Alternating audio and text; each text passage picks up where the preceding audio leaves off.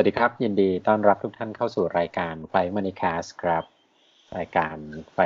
มันิคาสเป็นพอดแคสต์เกี่ยวกับเรื่องการเงินการลงทุนและการบินนะครับ ผมชินครับ ครับผมวินครับครับ ตอนนี้เป็น EP ที่สิบสี่นะครับ เราออกอากาศวันพุธที่สิบห้าเมษายนสองพันห้าร้อยหกสิบสามเป็นไงบ้างฮะอาทิตย์ที่ผ่านมา ก็ เปลี่ยนไปเร็วมากนะครับ แค่เดือนเดียวนี้หน้ามือเป็นหลังมือ เดือนที่แล้วเนี่ยมีหลายคนบอกว่าทำไมเราไม่ถือแคชมากกว่านี้หุ้นตกหุ้นตกเราเสียดายจังเลย มีหุ้นอยู่ทำไมไม่ถือแคชมากกว่านี้อะไรเงี้ย ผ่านมาสัปดาห์นี้ปรากฏว่าคนคิดตรงข้ามคือการว่า โหทำไมไม่ซื้อหุ้นตอนนั้นน่าเสียดายจังเลยมันโตไฟเยอะมากนะครับ ก็ มันก็เป็นธรรมชาติของตลาดหุ้นเนาะมันก็จะเหวี่ยงเป็นลูกตุ้มนะครับ จาก extreme greed เป็น extreme fear คราวนี้ก็เหวี่ยงกลับข้างมาเป็นความโลภใหม่ คือทุกอย่างดูสดใสหมดแล้วคิดว่าเศรษฐกิจจะฟื้นเป็น V shape แล้วนะครับ แต่ผมก็เป็นคนแนวแบบไม่ค่อยมั่นใจอะ คือตอนที่คนกลัวมากๆ ผมรู้สึกว่าเออผมอยากซื้อหุ้น ก็กัดฟันซื้อบ้าง DCA บ้างอะไรบ้าง พอรอบเนี้ย คนเริ่มกลับมามองโลกบวกมากผมเริ่มกังวลแล้ว มันจะดูบวกมากไปหน่อยหรือเปล่าอะไรเงี้ยนะครับ ก็ผมกลับไปฝัดกังวลแทน เดี๋ยวต้องรอต่อไปคือผมรู้สึกว่าข่าวดีทั้งหมดมันอยู่ในราคาละ price in ละนะครับ เราเห็นตัวเลขผู้ติดเชื้อเมืองไทยที่ต่ำมากๆมาหลายวันเนี่ย คนคนก็เริ่มมองโลกแง่ดีแล้วนะครับ แต่ผมคิดว่า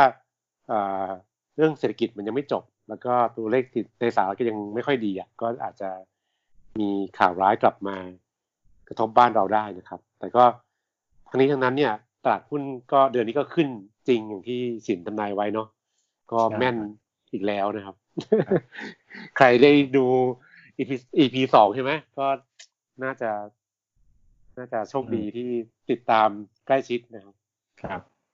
ก็แต่แต่จริงจริงตรงที่ว่าราคาเนี่ยมันขึ้นมาแล้วแต่ความ ขึ้นมาตามความคาดหวัง แต่ว่าตัวเลขของจริงเนี่ยมันยังไม่มาจริง ๆ เราต้องรอเรื่องราวดี ๆ มันเกิดขึ้นจริงด้วย คืออย่างที่อย่างที่บอกหลายครั้งว่าตลาดเนี่ยมันตอบรับล่วงหน้าเสมอและเร็วมาก อืม มันอาจจะเป็นอย่างที่สินทนายไปก็ได้เดือนพฤษภาลงอีกรอบหนึ่งคือถ้ามันลงครับ คือถ้ามันลงด้วยด้วยด้วยการผันผวนทั่วไปเนี่ยมันยังก็ยังดีนะเพ ราะว่าโอเคแหละ มันขึ้นแล้วมันก็ย่อลงไปบ้างปรับตัวบ้างสำหรับลงมารับลงมารับคนขึ้นรถไม่ทันหน่อยนึง แต่ถ้าสมมุติว่าผมกลัวว่ามันจะมีเหตุการณ์หรือมีอะไรที่มันรุนแรงหรือหรือหรือคาดไม่ถึงนะ่ะ กลัวกลัวเรื่องประมาณนั้นมากกว่า ก็เดี๋ยวรอดูต่อไป เอาเมษาให้จบก่อนว่ามันจะประมาณไหนแล้วเดี๋ยวค่อยมาว่ากันพฤษภาต่อครับ จะบอกว่าเพิ่ง อ่านหนังสือ Bad Blood ชื่อภาษาไทยคือเลือดชั่วนะครับ เพิ่งเพิ่งจะแปลออกมาสำนักพิมพ์ซอลต์แปลโดยคุณสลินีอาชวานันทกุลก็สนุกมาก ดีไหมดีวินล่ำลือ สนุกสนุกก็คือ แต่วินฟังใช้วิธีอันนี้ใช่ไหมอ่านตั้งแต่เป็นภาษาอังกฤษใช่ไหมใช่แล้วใช้ใช้วิธีฟังด้วยเป็นออเดียบุ๊กนะก็เรื่องนี้ต้องบอกว่า เป็นหนังสือที่เขียนได้เหมือนนิยายอาชญากรรม อืมอ่าแล้วแล้วทั้งที่เป็นเรื่องจริงนะแต่ว่าคนเขียนที่เขียนเก่งก็คนเขียนเป็นเขาเรียกเป็น investigative reporter คือเป็นนักนักข่าวที่เจาะลึกในเรื่องการเงินอะไรเงี้ย ก็ถือว่าเขียนเก่งมาก แล้วก็อ่านคนอ่านที่เป็นออเดอร์มุกก็อ่านดีด้วยแหละ ก็เลยออกมาเป็นหนังสือที่เพลินมากครับแทบจะหยุดหยุดฟังไม่ได้ คือถ้าเหมือนกับหนังสืออ่านไม่วางไม่ลงนะครับแนะนำว่า อยากให้ไปอ่านเล่มนี้กันแล้วผมคิดว่าเป็นสือเล่มหนึ่งซึ่งให้บทเรียนเราเยอะมากเกี่ยวกับเกี่ยวกับการมองธุรกิจ เกี่ยวกับการมองคนแล้วก็เกี่ยวกับความเข้าใจเกี่ยวกับเรื่องสตาร์ทอัพด้วย ครับ ต้องเล่าให้ฟังเบื้องต้นก่อนเผื่อใครไม่รู้จักนะครับ คือหนังสือเล่มนี้เขียนโดย journalist ชื่อคุณจอห์นแคริรูเป็นเรื่องของคุณเอลิซาเบธโฮมส์เป็นผู้หญิง ก็ไม่เด็กแล้วล่ะตอนนี้ แต่ว่าตอนตอนที่เขามา active เรื่อง คือเขาเป็นสตาร์ทอัพก่อตั้งบริษัทที่ชื่อว่า t e r a n o s ซึ่งพูดสั้นๆเลยเนี่ยก็คือ Product ของ t e r a n o s คือเครื่องเจาะเลือด แล้วก็วัดค่า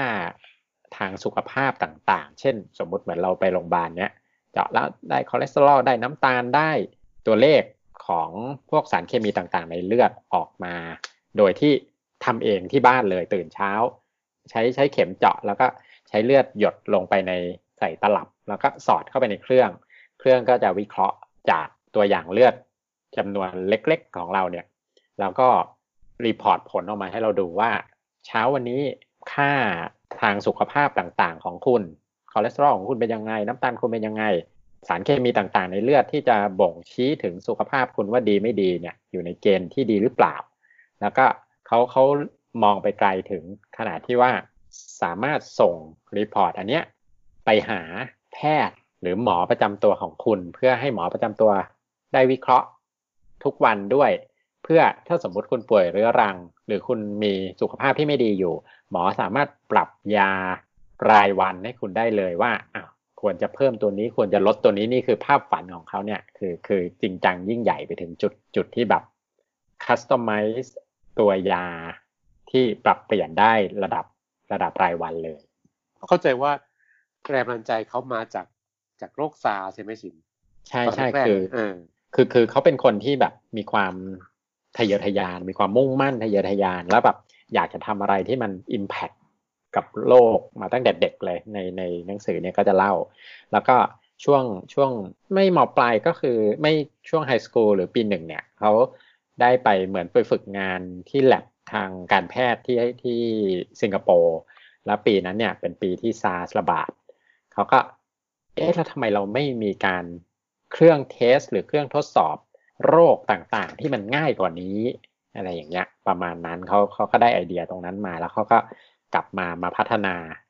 ไอเดียนี้แล้วก็ตอนเขาเข้าปีหนึ่งที่สแตนฟอร์ดนะครับ แล้วก็ลาออกตอนปีสอง เพื่อที่จะมาตั้งบริษัทสตาร์ทอัพเพื่อที่จะทำเครื่อง Theranos เนี่ยเขาใช้ตหลังก็ตั้งชื่อว่าชื่อเอดิสันนะครับ เครื่องเครื่องเจาะเลือด แล้วก็วัดผล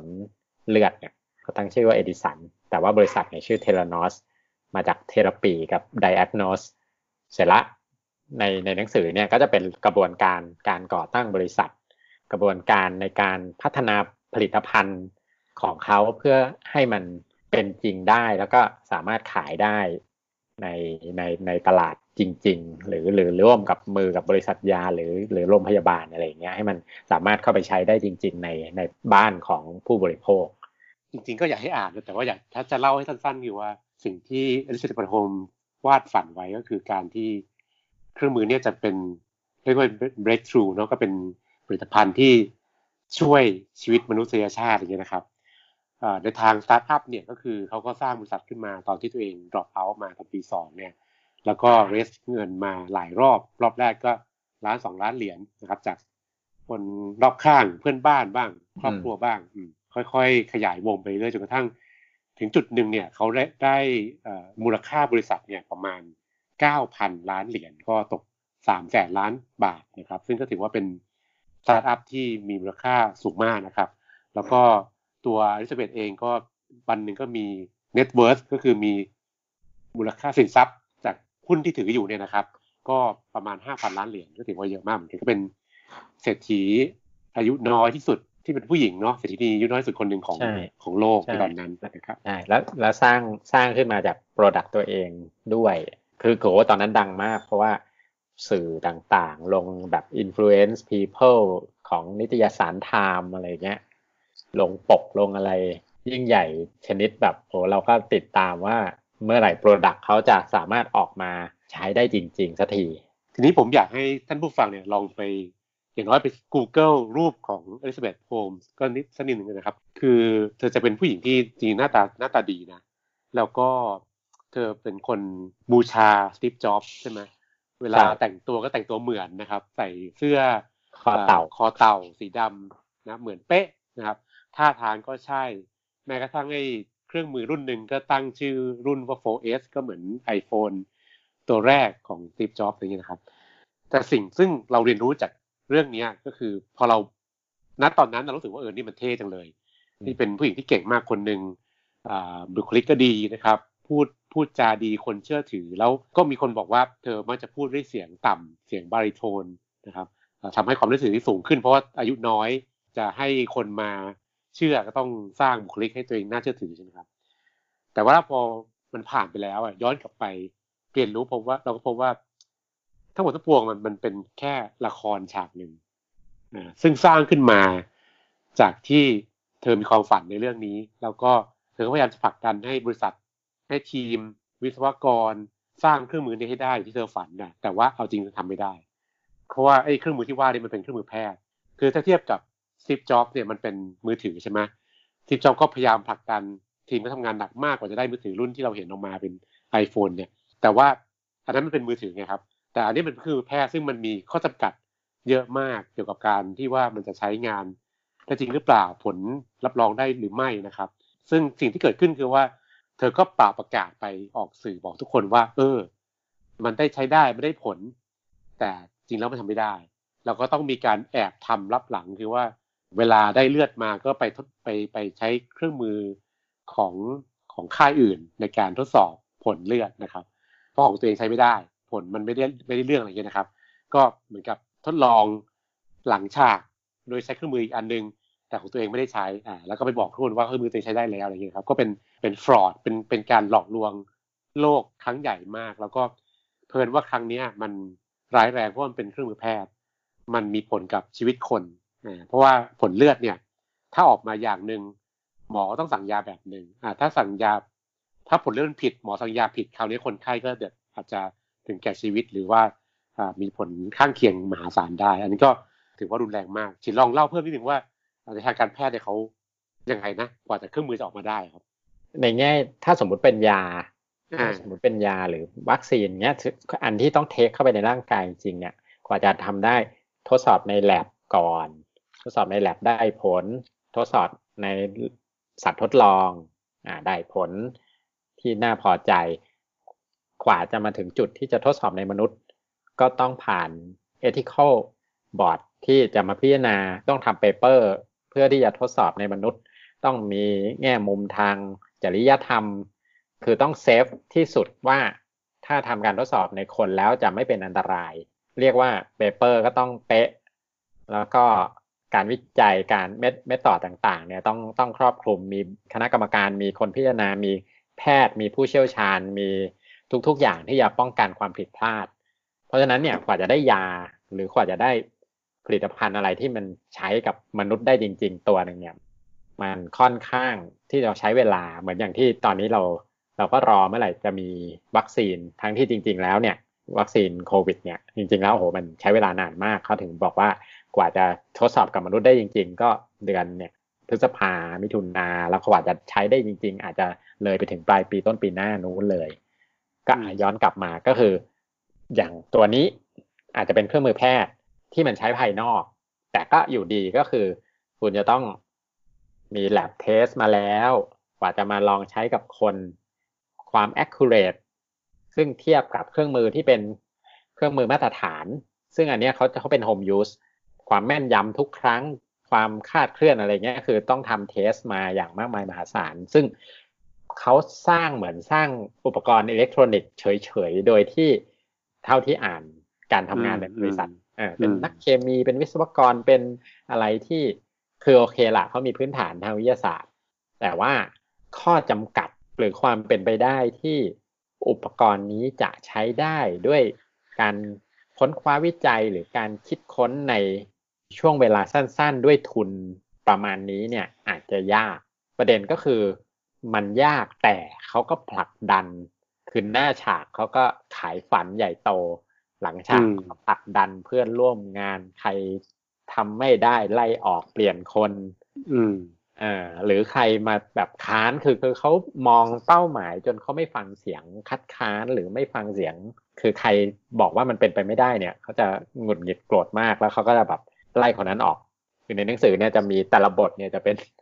เป็นเรื่องของอคนนี้ออกเว้ยคนนี้เข้า คนที่ออกส่วนใหญ่ ถ้าไม่ใช่ทำไม่พอใจก็คือรู้สึกตะขิดตะขวงกับการดำเนินกิจการว่าไอ้นี่มันหลอกหรือเปล่า นี่เราทำสิ่งที่มันปลอดภัยอยู่จริง ๆ เหรอก็ผมว่าสิ่งที่ได้เรียนมีมีหลายจุดนะครับ จากจากเรื่องเนี้ยถึงจะให้หลายคนได้อ่านเพราะผมผมว่าบทเรียนดีมาก อย่างแรกที่ผมเกริ่นไปเมื่อกี้คือว่าเราอย่าตัดสินคนที่บุคลิกนะอลิซาเบธอลิซาเบธโฮมเนี่ยเป็นคนที่บุคลิกดูดีมากพูดจาน่าเชื่อถือมากนะครับ แต่ว่าทั้งหมดมันก็คือการ fake มันเป็นการหลอกลวงเกือบทั้งหมดนะครับ อันที่สองคือเขาก็ใช้ความ charming ใช้บุคลิกตัวเองนี่แหละ ที่ไปสร้าง connectionมากมาย แล้วก็ดึงคนที่เป็นมีชื่อเสียงนะมี คนน้ำนักเขาเคารพถือเยอะเนี่ยมันเป็นบอร์ดนะก็มีทั้งผู้บริหาร Oracle มีทั้งผู้บริหารของ Apple ซึ่งเคยเป็นเพื่อนของ Steve Jobs เลยนะครับ มามานั่งเป็นบอร์ดนะครับแล้วก็มีที่ที่สุดๆเลยคือเป็นอดีตรัฐมนตรีสี่กระทรวงของสหรัฐชื่อจอร์จชูชนะครับ ก็เวลาเราเห็นหน้าตาอย่างเงี้ยโอ้ยบอร์ดแต่ละคนดูน่าจะถือมากเลยเนี่ย เราก็จะเชื่อถือบริษัทไปด้วยปวดว่าขนมก็เป็นเรื่องที่มัน ที่มันหลอกลวงนะครับ แล้วก็เมื่อกี้ที่ฉินเกินไปบริเวณข้อที่สามคือว่าคนคนที่เป็นผู้บริหารที่เปลี่ยนลูกน้องไปบ่อยก็คือ ใครที่ไม่ไม่เชื่อฟังใครที่ไม่เห็นด้วยก็ไล่ออกเนี่ย มันก็เป็นสัญญาณที่ไม่ดีอย่างหนึ่งแล้วว่าเขาเอาแต่คนที่เป็น Mister Missis Yes ไว้นะครับนั้นใครไม่เห็นด้วยออกหมดคนที่อยู่ก็คืออยู่แบบประจบสอพลอไปเรื่อยก็ทั้งที่รู้ว่าไอ้เครื่องมือมันไม่ work แต่คนที่ออกนี่คือส่วนใหญ่จะรู้ว่า มันไม่ work หรือว่าสงสัยว่ามันไม่ work นะครับอ่านี่ก็เป็นตัวบทเรียนที่เราเห็นจากจากเรื่องเนี้ยก็มีให้เรียนรู้หลายเรื่อง ทีนี้เรื่องนี้มันมันแดงขึ้นมาเนี่ยมันมีคนพยายามจะดิ้นเยอะนะครับหนึ่งในคนที่ดิ้นออกมาเนี่ยเป็น whistleblower เนี่ยก็คือเป็นหลานชายของรัฐมนตรีคนเมื่อกี้จอร์ชูสนะครับ หลานชายคือไทเลอร์ไทเลอร์เนี่ยไปฝึกงานที่นี่นะครับ ที่ Theranos แล้วก็ จบแล้วก็ทำงานที่นี่นะครับ แต่ว่าพอทำงานแล้วเขาก็ค้นพบว่าการทดสอบของเครื่องมือเนี่ยมันเป็นการเขาเรียกนะ cherry pick ตัวเลขนะทางสถิติคือสถิติในเวลาเราทดสอบต้องมันต้องออกมาทั้งหมดใช่ไหมนี่ก็ก็เลือกเฉพาะอันที่มันเข้าทางเขาอะไรเงี้ยเวลาทำ QC ของผล lab เนี่ยก็เฟลทุกวันปกติเนี่ยมันก็มีเกณฑ์ว่าคุณต้องเฟลได้ไม่เกินกี่ครั้งในในหนึ่งปีอะไรเงี้ยนะครับ นี่เฟลทุกวันก็คือ QC ไม่ผ่านทุกวันนะครับเขาก็สงสัยก็มีเรื่องสงสัยเยอะ จนกระทั่งเขาก็ทนไม่ไหวนะเขียนอีเมลไปไปนั่งคุยกับอลิซาเบธก็โดนปฏิเสธกลับมาอลิซาเบธก็ไม่ไม่ไม่ฟังนะครับไทเลอร์ก็อุตส่าห์ไปคุยคุณคุณปู่อ่าซึ่งเป็นอดีตรัฐมนตรี คุณปู่ก็ดันเชื่ออลิซาเบธมากกว่าเชื่อหลานตัวเองนะครับ จนไทเลอร์ก็ทนไม่ไหวแล้วก็ลาออกปรากฏว่าไทเลอร์ก็กลายเป็น whistleblower ก็คือเป็นคนที่ให้ข้อมูลของเรื่องเนี้ย จนออกเรื่องแดงออกมาสำเร็จนะครับว่าข้างในมันมันเรื่องหลอกลวงตอนหลังก็มีหน่วยงานตรวจสอบ มีกรตเข้าไปตรวจคราวนี้ก็ยิ่งเจอขุดคุยได้มากขึ้นว่าที่โฆษณาไว้ผิดหมดนะครับ อีกประเด็นหนึ่งที่น่าคิดมากๆ เป็นเชิงจิตวิทยา ซึ่งหนังสือเล่มนี้พูดถึงบ่อยก็คือว่าอลิซาเบธโฮมเนี่ยโกหกจนคิดว่าเป็นเรื่องจริง มันก็ผมเข้าว่าเข้าใจว่าในโลกของเราทุกวันเนี้ย มีคนจำนวนมากที่เป็นแบบนี้ คือ คือเราหลงไหลได้ปลื้มกับความสำเร็จ เราอยากเป็นอย่างคนคนนี้ อย่างลิซาเบธอยากเป็นแบบซิปจ็อบอย่างเงี้ย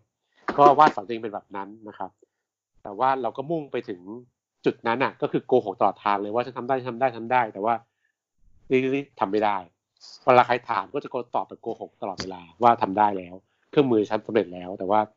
ของจริงความจริงไม่ใช่ อันนี้เป็นเรื่องที่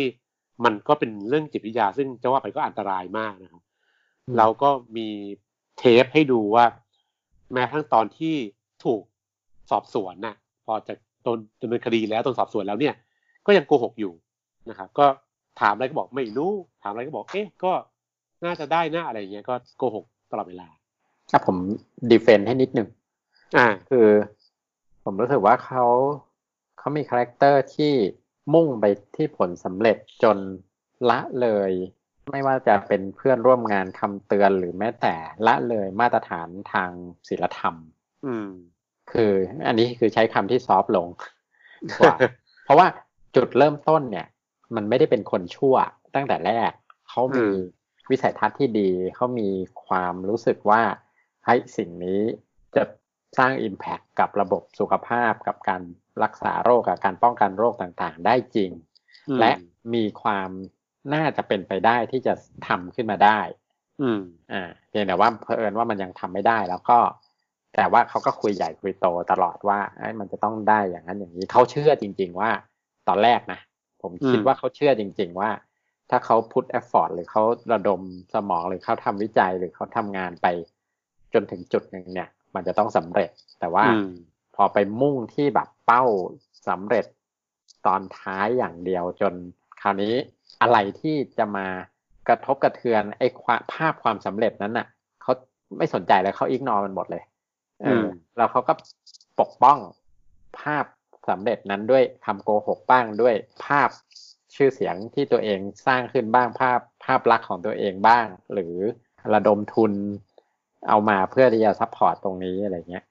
คือใช่แต่ว่าโดยมาตรฐานทางศีลธรรมมันไม่ถูก แต่ว่ามันมีคนเป็นอย่างนี้จริง ๆ นะครับ เขาไม่คิดว่าสิ่งที่เขาทำเนี่ยมันชั่ว ตอนแรกนะตอนหลังคงคงคงต้องคล้าย ๆ ว่าพอมันขี่หลังเสือแล้วเขาลงไม่ได้แล้วล่ะอ่าเออแต่มันมีคนอย่างนี้จริงคือมีคนสังเกตด้วยว่า ต่อให้เรื่องจบไปแล้วนะ คือแบบบริษัทโดนปิดโดน ดำเนินคดีแล้วเนี่ยนะครับเอลิซาเบธไม่เคยกล่าวขอโทษสักครั้งเดียวอ่าก็ก็เป็นอย่างที่สินว่าถึงวันนี้แล้วเขายังไม่คิดว่าเขาเขาทำผิด